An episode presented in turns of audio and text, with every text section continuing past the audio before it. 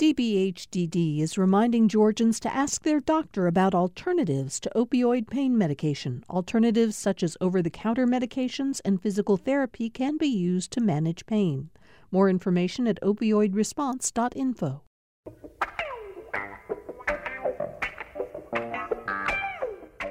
Thanks for joining us for Political Rewind today. I'm Bill Nigut. It is Wednesday, May 26th, um, and uh, we have a lot to talk about. So I want to get right to introducing our panel, starting with Greg Bluestein, who is with us on Wednesdays, a political reporter from the Atlanta Journal Constitution. And Greg, I would be remiss if I did not say on the air, although it's a day late, happy birthday.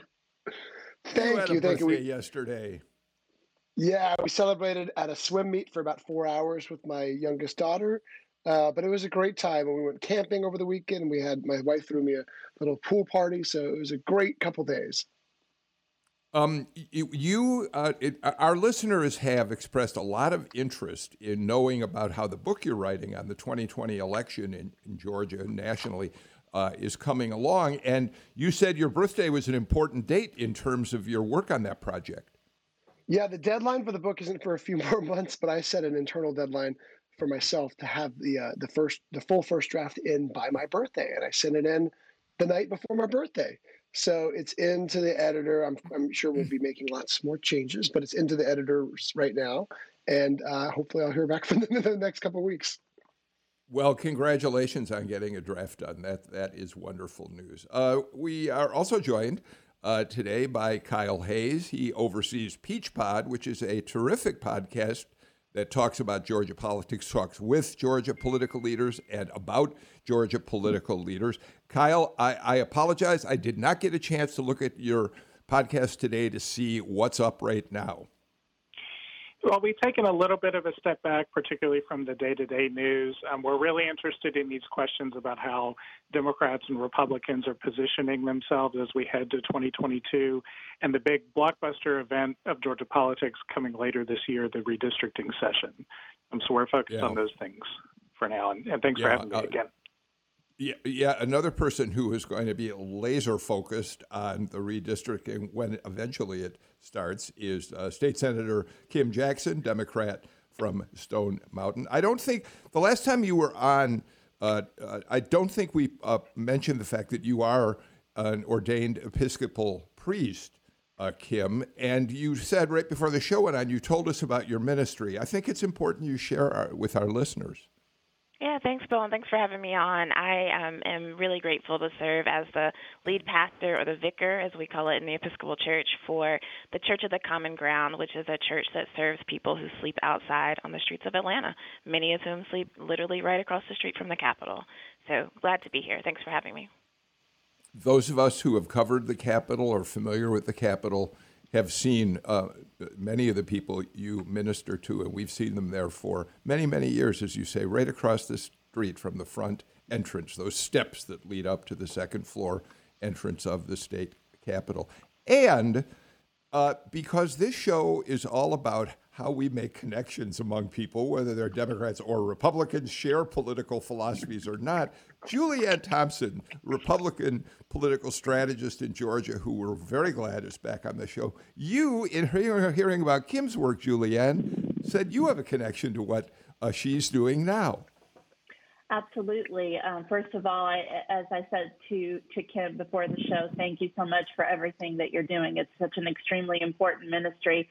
My grandmother um, was also a minister. Uh, she did inner city work in the city of Cleveland, Ohio, for many years, uh, and worked with the homeless, worked with just a, a, large contingency of, of people in the inner city and worked very hard and built a church. And unfortunately, at the time that, that she was alive and involved in the ministry, it wasn't as friendly toward women as it is now. And mm-hmm. after she built her church to a, a certain point, a, a very large congregation, the church that she was with actually took her church from her and gave it to a man and um, you know she continued to work she as a i guess you could call it an inner city missionary because the actual uh, pastorship of the church was taken from her so i really admire what you're doing and and thank you again Uh, Kim, I got to ask you. I assume the Episcopal Church has progressed far beyond those days, or I hope so. Yes, indeed. But it it is women like Julianne's grandmother who paved the way for me to be able to do this ministry. And so, um, what a powerful story, a, a sad yeah. ending. But I'm grateful to continue in that legacy of so many women who have um, taken on this really hard and, and important work of engaging with people who live outside. Oh, thank you. I love, thank you for that exchange. I really enjoyed hearing about that. Um, all right, Greg Bluestein, uh, let's start with a, a story uh, about Governor Kemp and COVID. Uh, we know that cases of COVID in Georgia, hospitalizations in Georgia, way, way down across the country. The virus is receding in many areas. There are still pockets where there are significant problems. Um, but there's been a lot of talk about whether or not, as we reopen uh, in the state, whether there should be some form of vaccine passport that will assure a business owner that his employees have been vaccinated, walking into a store, getting on an airplane, should there be some sort of vaccine passport? Yesterday, Governor Kemp preempted that conversation, at least for public institutions in Georgia. Yes? Yes, um, and he he is not a pioneer here. There's about a dozen or other so other states uh, Republican governors who have who've signed legislation or similar executive orders that do this. But what the governor did was uh, he signed an executive order that um, that bans state government from requiring vaccines against the coronavirus. So it restricts the use of so-called vaccine passports. That applies to all public state agencies, including the higher education system um, UGA, Georgia Tech, and uh, the K through 12 um, school system, ex- specifically for coronavirus vaccines, not for not for um, not for the other vaccines that are already required by the K through 12 system, but specifically for coronavirus. He still encouraged Georgians to go get, go out and get their coronavirus vaccines, and millions already have. Um, but he says that it should not be mandatory in order to enjoy the benefits of of, of the state government. Um, Julianne, I at a time when schools are uh, back in session, taking you know many of them, of course, closing for summer, but they'll be back in the fall. Um, how are you feeling about the fact that there shouldn't be some requirement that the teachers in a school, perhaps the students in the school, uh, and others should should be able to show they have been vaccinated? Well, first of all, I think that you know it's a very important question. I do think vaccines are important, but I also know that there are concerns out there about safety, real concerns among people, and I don't think that you can marginalize everyone who makes the decision to forego the COVID vaccine.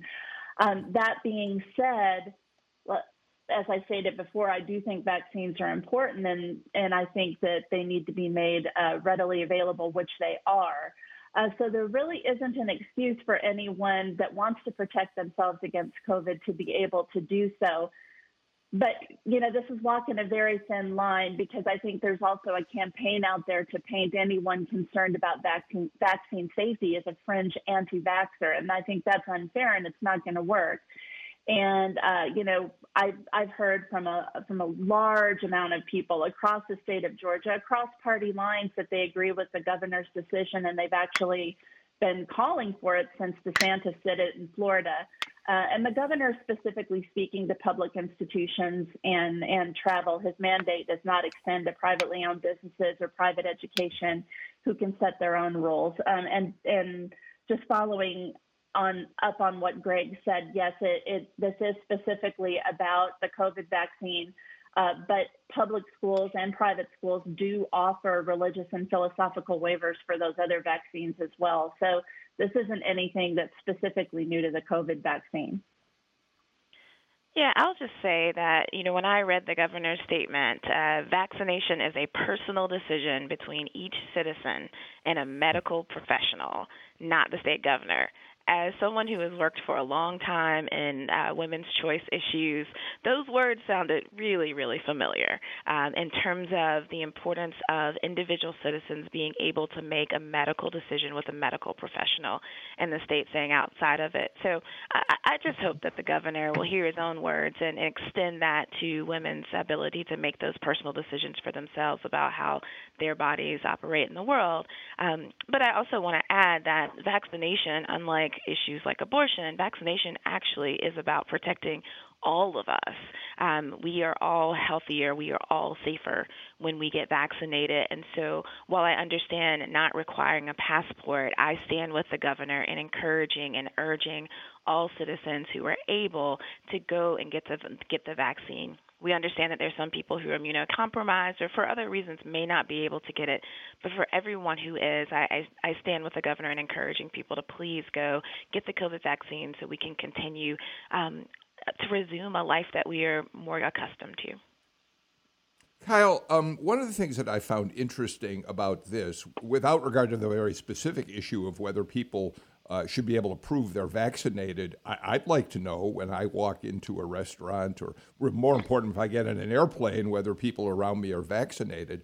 Um, but Kyle, this is part of this Republican playbook that is developed across the country uh, that uh, includes things like, um, you know, governors condemning critical race theory is the other big one that Governor Kemp uh, signed off on, uh, signed into this week. And this is yet another one, as Greg Bluestein pointed out.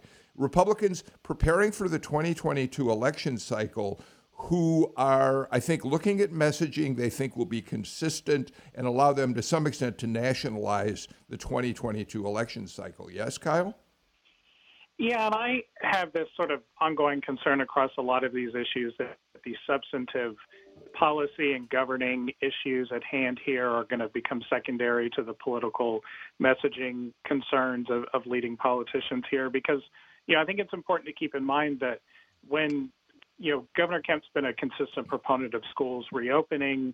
Presumably, we're going to have most students in the classroom again in the fall after the summer break. And kids, especially younger kids who may not at the time have vaccine access, are going to be one of the only groups of people in society we ask to congregate together in a large setting without having had vaccine access, you know, unless they get approval.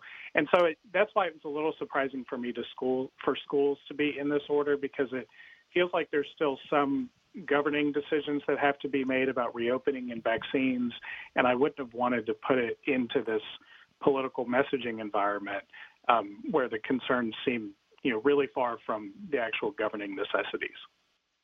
Greg, weigh in on this notion of a nationalized ca- uh, effort among Republican candidates in next year's cycle. Yeah, and, and, and again, you're seeing this. Um, you're seeing Governor Kemp join on other kind of follow through with, with other Republican governors are doing around around the nation, um, whether it be with critical race theory, with um, uh, highlighting uh, uh, high high rates of crime, higher rates of crime in, in big cities uh, within their jurisdictions. Uh, the governor knows he needs to shore up uh, his weak spots with the conservative base, especially after his falling out with former President Trump after he refused to overturn the election results in, in Georgia in November. Um, so he's he's basically, you know, you can kind of see um, as Florida goes, as Texas goes, even some states like Montana, uh, as some of these states are, are, are are veering, the governor is following through in Georgia too, and getting headlines and and being able to you know, bring talking points back. Um, and there's a big meeting for him next week. It's the state GOP meeting down in Jekyll Island, and so he'll have some fresh red meat to bring uh, activists who have been very skeptical of him in recent months. Julianne, I'd, I'd like you to, I'd love to hear your take on that. I mean, you've been involved deeply in Georgia Republican politics for a number of years now.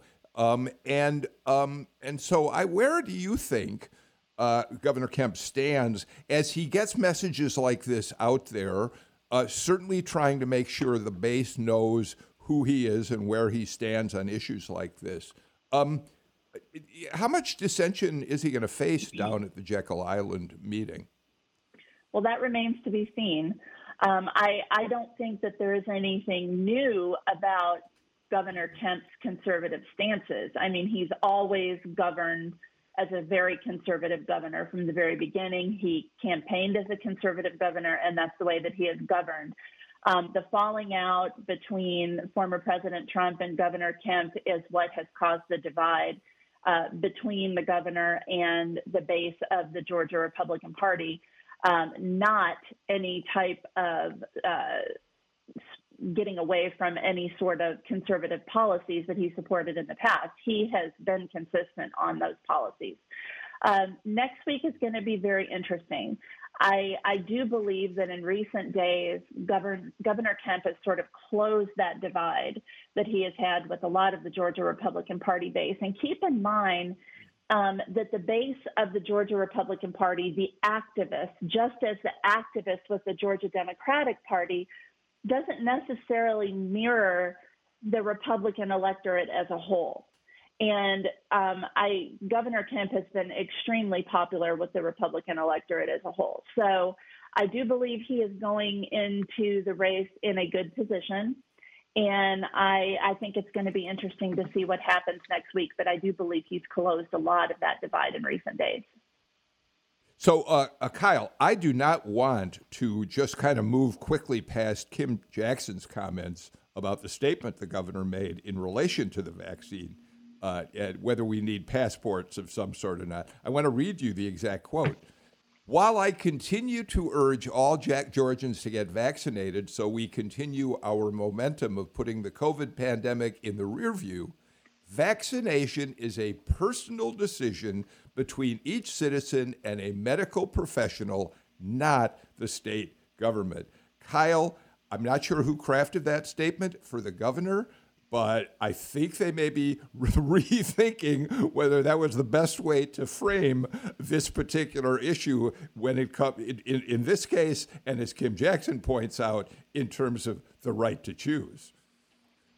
Yeah, I think that we're going to hear that statement again in, within this lens. It, it is probably something that's going to live on. I, you know, that's the thing actually that piqued my interest a little bit about whether this was substantive or political. Because if you're writing political messaging, you may think, oh, that's a, a nice way to sort of turn around a phrase that has been used against us politically previously. Whereas, you know, if you're thinking about the substantive issues, you may approach it differently. Um, yeah, I think we're going to hear that phrase uh, from Democrats about other issues going forward. Right. I mean, you've already heard that that phrase from Democrats for a very long time when it comes to women being able to make choices uh, with their medical professionals. Uh, but I, I also think what we're seeing is that the Republican Party and, and Democrats have struggled with this at times too are really struggling to figure out how to be consistent about their messaging, um, particularly when it comes to hot button issues. So um, I, I watched this happen all uh, session long as suddenly issues around local control, which Republicans heretofore have been very strong on local control, but this session, we watched uh, Governor, we watched Republicans step in and make defunding the police, which was not actually a thing anybody was trying to do, but they took away control from local governors, from governments, from making decisions about their own police forces. So consistency in messaging um, is an issue that Republicans are going to be really they struggle with now, and I think they're going to continue to struggle with as they're trying to make some impact on these hot button issues that really do kind of raise up the fervor of their base. So I do want to wait, say one thing about that, Kim. I think you're cor- certainly correct that defund the police is not at this moment the uh, biggest message from progressives, from liberals about how to deal with police departments. But Greg, I think it is fair to say that at least initially, until somebody thought that this was going to have a lot of backlash, there were uh, liberals saying that phrase. That's where it came from defund the police. So I just want to be clear that at least at one point that was a message that some people were advocating, but Greg, they've moved away from it. Yeah, early on in the protests for social justice, uh, you, you, you heard that rallying cry, and you, and you still hear it sometimes from activists, of course. Uh, but there was no significant debate. Um, I know that the, Republican lawmakers who brought up the who who endorsed the defund this uh, this legislation that Senator Jackson's talking about uh, mentioned that there was talk in Athens, Clarke County, and in Atlanta, but there was no significant debate and, and no no vote to defund the police in either of those jurisdictions. And, I think the larger point that you make, Kim, uh, which is how uh, Republicans at the state legislature have decided to dip into telling local jurisdictions how to uh, run their businesses in, in some cases. For instance, in this case of saying no city can reduce its police budget by more than 5% uh, is an example of exactly of what your much more uh, uh, pertinent point was. I, I, just wanted to correct that other part of it. Let's, let's move on. Greg, as we watch the possibility that Kasim Reed really may be about to jump into the Atlanta mayor's race, and as we see that one of the things that he has turned on his handpicked candidate, uh, uh, Keisha Lance Bottoms, in the election, uh, how he has now turned a bit against her in terms of her handling of violence in the city of Atlanta, which will become a dominant issue in the mayor's race.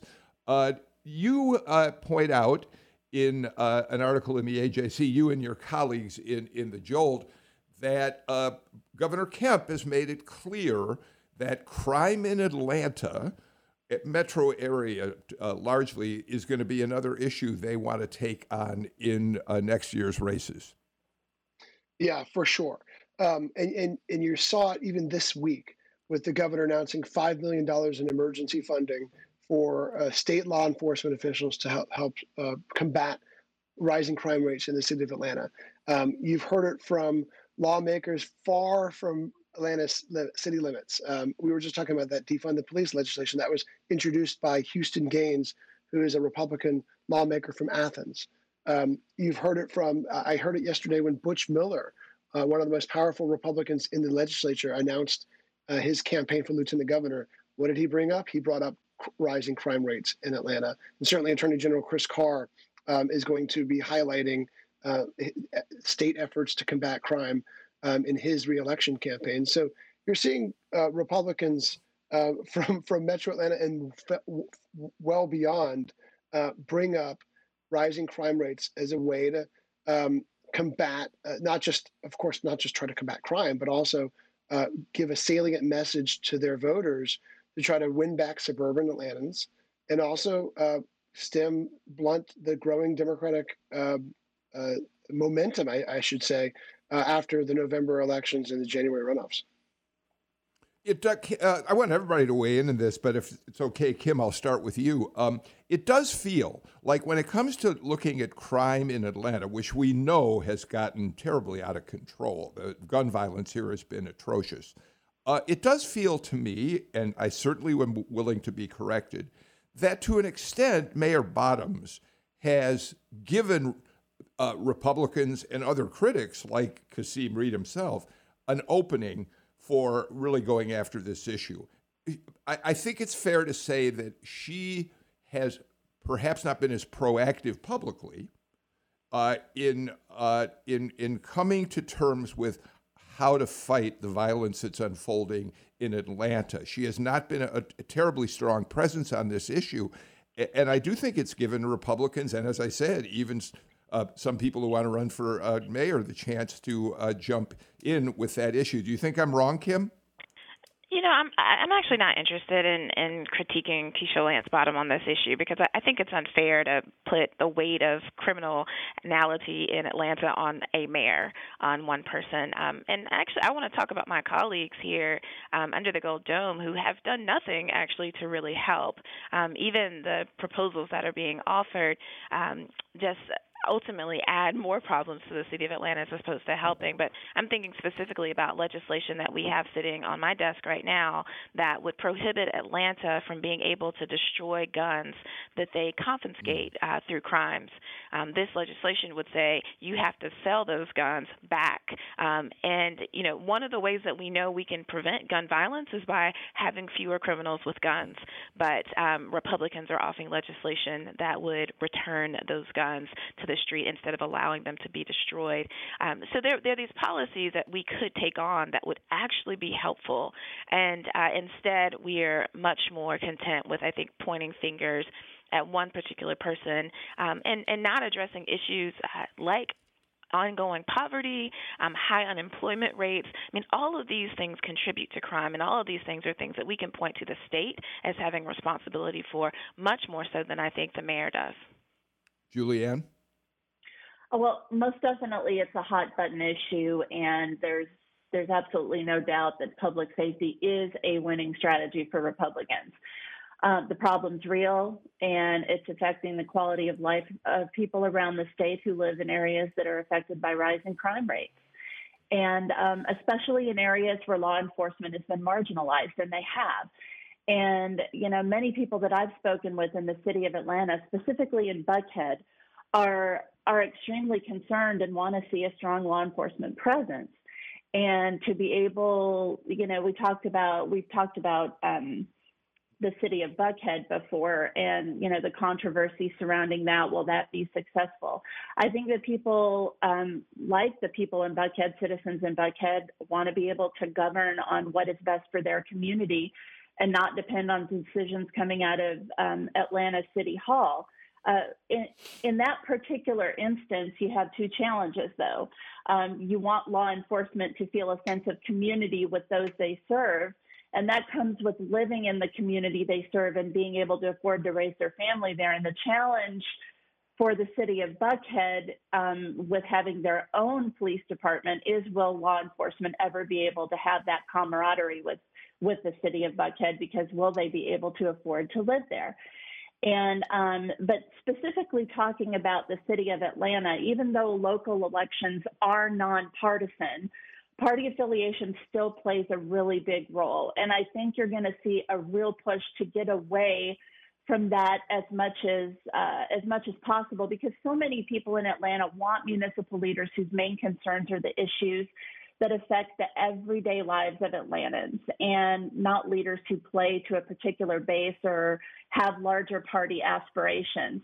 So that is going to be an ongoing challenge moving forward because I think people want to rally around a strong leader and not around a party when it comes to these municipal elections, specifically in the city of Atlanta.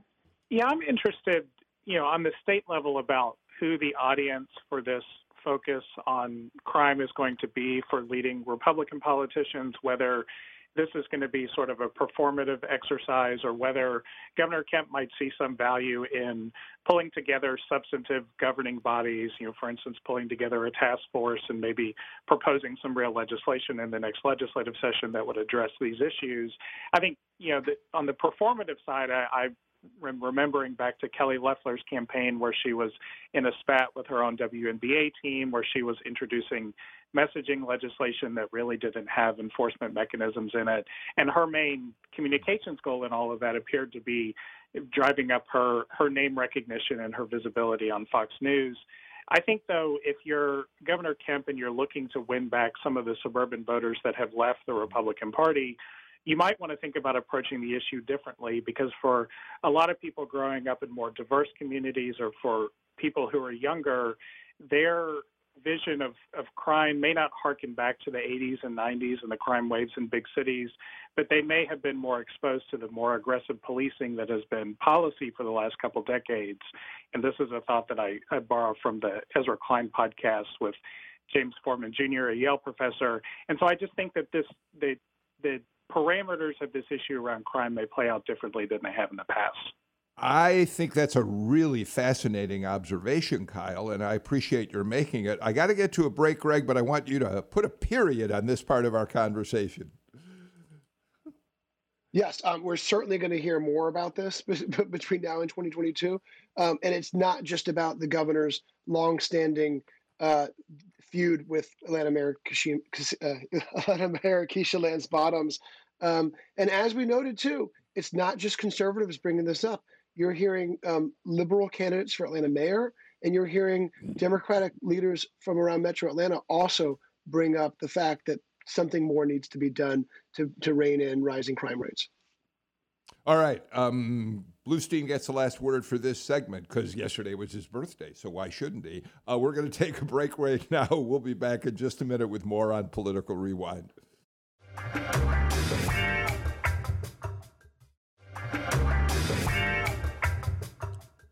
Welcome back to uh, Political Rewind. Kyle Hayes, uh, Julianne Thompson, Republican strategist, Senator Kim Jackson, Democrat from Stone Mountain, and Greg Bluestein, of course, political reporter at the AJC.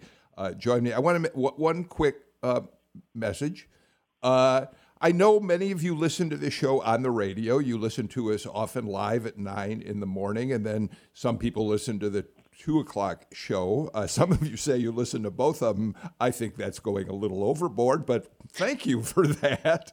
Um, but I also know that a great many people listen on, to our podcast. And we were informed yesterday that Political Rewind is in the top 20 for the for the first quarter of 2021 was in the top 20 of NPR station podcasts, top 20. And that I think is a tribute to the remarkable panelists we are able to assemble for this show, like the people who are on today, as well as to the team who I am lucky enough to get to work with every day. Jesse Neiswanger, our engineer, Sam Burmistawes, our producer, Amelia Brock, our senior producer. And of course, it also tells you that politics, Georgia is a real, real hotbed of politics nationwide because a lot of those podcast listeners are not here in Georgia, they're around the country. So we're very proud that uh, people feel that we are worthy of their attention. All right, Julianne Thompson, you're the Republican on this panel. You are also, you came into Republican politics from a pretty conservative place. You are a founder of one of the uh, biggest uh, uh, Tea Party groups back uh, in at around in 2010 or so. Um, and you've watched the party adopt more and more conservative values, and you've seen some in the party move even further and further to the right. And of course, I'm talking about Marjorie Taylor Greene. Yesterday on the show, we uh, said no Republican leader in Congress has criticized, condemned Marjorie Taylor Greene for comparing mask mandates with Nazis Germany's demonization and, and ultimate efforts to wipe out the Jewish people. And right after the show, Kevin McCarthy finally condemned her fairly strongly but didn't indicate there he, there's going to be any action taken against her. Julianne, what the heck is going on with Republicans and Ju- and and Marjorie Taylor Greene? Well, well, first, um, first, let me just say I, I didn't begin politics in the Tea Party. I actually began when I was 22 years old when I graduated from college and went to work on Capitol Hill in the U.S. House Judiciary Committee and Subcommittee on the Constitution and then became the press secretary of the Georgia Republican Party. It wasn't until uh, it wasn't until 20, 2009 uh, that that I became involved in the Tea Party, um, and that had to do with what I felt was the Republican Party getting away from constitutional issues. So I just wanted to to clarify that that the Tea Party wasn't my start in um, in politics, but with regard to Marjorie Taylor Greene and her comparison between Nazis and the mask mandate, there's first of all, let me say there is no wedge between House leadership and the Republican caucus on this issue. There's no wedge between Republican leaders and the Republican base on this issue. It was an appalling comparison. GOP leadership has, is in agreement on that. She was wrong and she needs to apologize for her statement. Um, uh, Kim, uh, the question is, why does it take almost a week for Republicans to speak out? I mean, are they putting their fingers, wetting their fingers and putting them to the wind to make sure that people really are offended by your comment? It took McCarthy a long time to get around to saying anything about this it did take him a long time, and and I don't actually pretend to understand the minds of Republicans, although I think that's a part of my job is to try to. Um, and and I I will say that uh, at least if if this were on my side, I think I would give it a little time to see is it useful to give this more air, right? So by coming out and condemning her, we we give her more air, we give her more spotlight, and uh, and I could see some people trying to make those calculations. That's my kind of generous read of it. Um, but fundamentally, I'm glad to hear Julianne on this on this radio show and Kevin um, McCarthy to come out very clearly and explicitly say this is wrong, this is unacceptable, and we as the GOP don't stand with her on this issue. Uh, a late apology is better than none. Let's be clear about that. Greg Bluestein? Yeah, um, the Washington Post has this his headline today or yesterday that sums it up. The GOP has no clue what to do about Marjorie Taylor Greene. They don't. Um, and, and, frankly, neither, uh, to Senator Jackson's point, neither do the media. We don't know how to cover um, her. We don't know whether to ignore comments like this, tweets like this, not to give them oxygen, or by not giving them oxygen, do we let her uh, feel like um, you know that what she's saying about the Holocaust is is is appropriate, right? Um, and for people like me and maybe like you too, Bill, who lost branches of our family to the Nazi regime, um, it's it's hard to bite your tongue when you see her comparing mass efforts to inoculate people about a, against the deadly virus with systemic murder of six million Jews. Um, and um, you know, and there, there's appropriate times to speak out and not. But this is exactly what she wants, and that's true too. Uh, she is. Uh, I'm sure she got a whole new round of, of small dollar donors. Um, she certainly got a lot of attention, and she's she led um, several newscasts last night. So it's just uh, I don't know the great the right answer, but I know I do know that we need to condemn her when she makes comments like that. She is she is one of Georgia's 14 uh, Congress members, and we would do the same thing, and we did do the same thing when Democratic members of of, of Congress made similar remarks or or, or com- yeah. somewhat comparable remarks, I should say. Well, I mean, going back a very long way, Democrat Cynthia McKinney certainly came under yeah, fire from the media for making uh, yeah, entirely controversial comments, offensive comments like that. All right, Kyle. So Greg makes a really good point, and in fact, I actually expressed it on the show a couple days ago. I said we really don't like giving oxygen to Marjorie Taylor Greene. Um, why do we want to spread what she has to say? And so, as an example, Kyle, when Marjorie Taylor Greene chased Alexandria Ocasio Cortez down a hallway in the U.S. Capitol, just yelling at her about her uh, support for Antifa, Black Lives Matter. We ignored it because it seemed so clearly to be just an attention grabbing device. Marjorie Taylor Greene thinking to herself, gee, I haven't been in the news lately.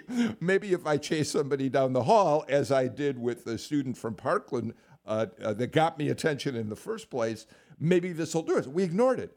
But as Greg points out, Kyle, when you start making comparisons between what's happening in this country and Nazi Germany and go on to evoke the image of Jews being rounded up in boxcars and sent to the ovens, you can't ignore that. Yeah, I mean the the comments were clearly reprehensible. They were unacceptable. I do kind of come back to Republican Party infrastructure, particularly the party infrastructure in Congress, about this issue, and that this, I think, is a really profound demonstration of how weak that party infrastructure in Congress is. You know, the minority leader, Kevin McCarthy, he basically has no leverage over Greene. She doesn't want some kind of committee chairmanship. She doesn't want a position in party leadership. You know, she didn't you know find her way out of the news when she was stripped of her committee her committee assignments by Democrats. And for Republicans, I do think they need to ask themselves when they're recruiting candidates and, and helping people get ready to run, how you deal with this new group of people who run for office with the what I think is a pretty clear goal to just become a far right political celebrity. I mean, when you look at somebody like Marjorie Taylor Greene, after all of this, she's going to be in Dalton on Thursday at a rally mm. with Congressman Matt Gaetz, who's currently under an investigation about an alleged relationship with a 17 year old. And she, I think, views that as uh, bolstering her brand to the people she wants to be a celebrity for. And I think Republicans have to figure out ways to sort of discourage those people from getting elected positions. Well, okay, so Julianne, in that regard, here's my question. Uh, we're going to start. We've talked about redistricting briefly at the beginning of the show. We're going to spend a great deal of time talking about it in the months ahead. So we know that Republicans, uh, Georgia Republicans, would be are, are, going to look at the what's happening up in the in, in the North Metro area. Sixth district, Lucy McBath. Seventh district, Carolyn Bourdeaux, Two Democrats now hold those seats. They want to get at least one of them back. And what there's been some reporting is that what we're going to try to do is choose one to win back. But then they look a little further north to the 14th, Marjorie Taylor Greene, and have to figure out do we want to continue? Is there anything we can do about her in that district? Because she's one of us in party name, but she's a continual embarrassment in the long run is doing us no good. It, but is she safe? That remains to be seen. I mean, I'm not exactly sure how they're going to redraw the districts, uh, and you know uh, precisely where she lives in the 14th. I'm not sure. Um, I, I would doubt very seriously that they're going to try to draw her out of the district. Um, but ultimately, it's you know ultimately it's a voting issue, and if she remains in the 14th district and she runs for reelection, which in all likelihood she will, if the citizens of the 14th district reelect her, there's really nothing you know that that redistricting can can solve where that's concerned. So, you know, I I don't think that you know, like Greg said, it's a very very difficult subject. How do you deal with specific members of Congress, whether on the right you have Marjorie Taylor Greene, on the left you have members of the squad. And you know leadership on both sides sometimes have a difficult time dealing with those particular i know that kim is shaking her head and she disagrees with me but members leadership on both sides have a very difficult time dealing with outspoken members that really play to a certain contingency of the base. And ultimately ultimately this is just a question for the voters. You know, i just All want right, to jump so in Kim, and, I, I, of course. Yeah, just just really quick, I I don't think it's a fair comparison to compare the squad with Marjorie Taylor Greene. Um, what what we have is somebody who I think is actually incredibly dangerous to the Republican Party and to our democracy. Um, in Marjorie Taylor Greene, because of the the information that she is spouting and the way that she continues to promulgate lies and and say things that are ultimately really dangerous and harmful to people. So I just don't think that's a fair comparison. And in terms Marjorie Greene's Taylor Greene future- is probably way over the edge. I do think Democrats have struggled at times with figuring out how to respond to Ilhan uh, uh, uh, uh, Omar about her, some of the things that she's said, and, and I do think that's been an issue at times. But it isn't Marjorie Taylor Greene. Go ahead, Julianne. no, and and I am not upholding for what Marjorie Taylor Greene has said. No, so of course please not. don't take that as don't take this as me doing that.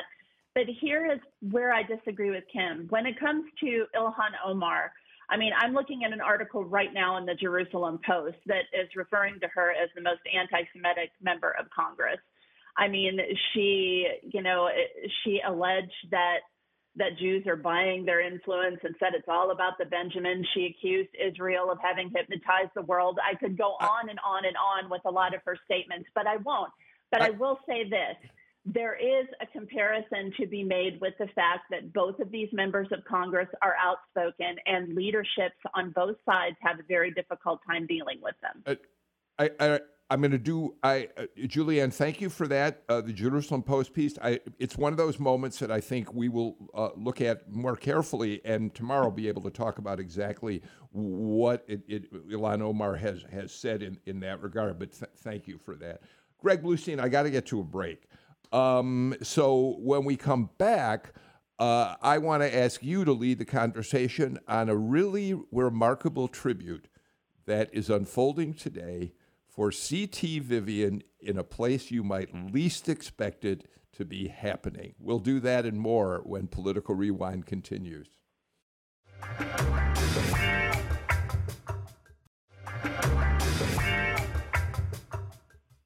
Welcome back to Political Rewind. Hey, Buddy Darden's on our show tomorrow, and I point that out today because so many of you out there are really always happy when you hear from uh, Buddy. Leo Smith will be with us, so will Riley Bunch from CNHI News and Kevin Riley. Uh, before we talk about CT, Vivian, Greg Bluestein, we have a Republican candidate for the seat that Jeff Duncan is vacating as lieutenant governor. Yep, that's Butch Miller, and he says he's in it no matter what, even if um, someone else comes in with Donald Trump's endorsement. He said he told me yesterday he's in it unless Jesus comes back and runs for the seat. So uh, expect Butch Miller to qualify next year.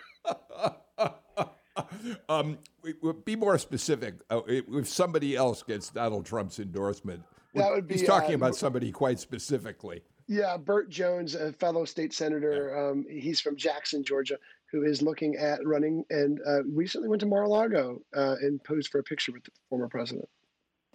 Okay, Butch, he, he is, uh, Burt Jones has been mentioned as running for virtually every statewide seat on the Yes. ballot next year. We'll see what he decides to do. Uh, Kim, 60 years ago, John Lewis and C.T. Vivian were on a freedom ride. They got to Jackson, Mississippi. They were pulled off the bus. They were thrown into jail and beaten uh, before they actually were beaten, or maybe I don't really know the, the, the, sequence, but one of the things that was remarkable about that is they that uh, we there's the picture of CT, the mugshot of CT Vivian. He's smiling, and so is John Lewis. 60 years later today, the mayor of Jackson, Mississippi has declared it CT Vivian Day. That is so meaningful. It's such a wonderful honor and a sign that we can move, that we can we can change, that our southern cities are not necessarily stuck um, in a past in which racism um, has has been the kind of law of the day.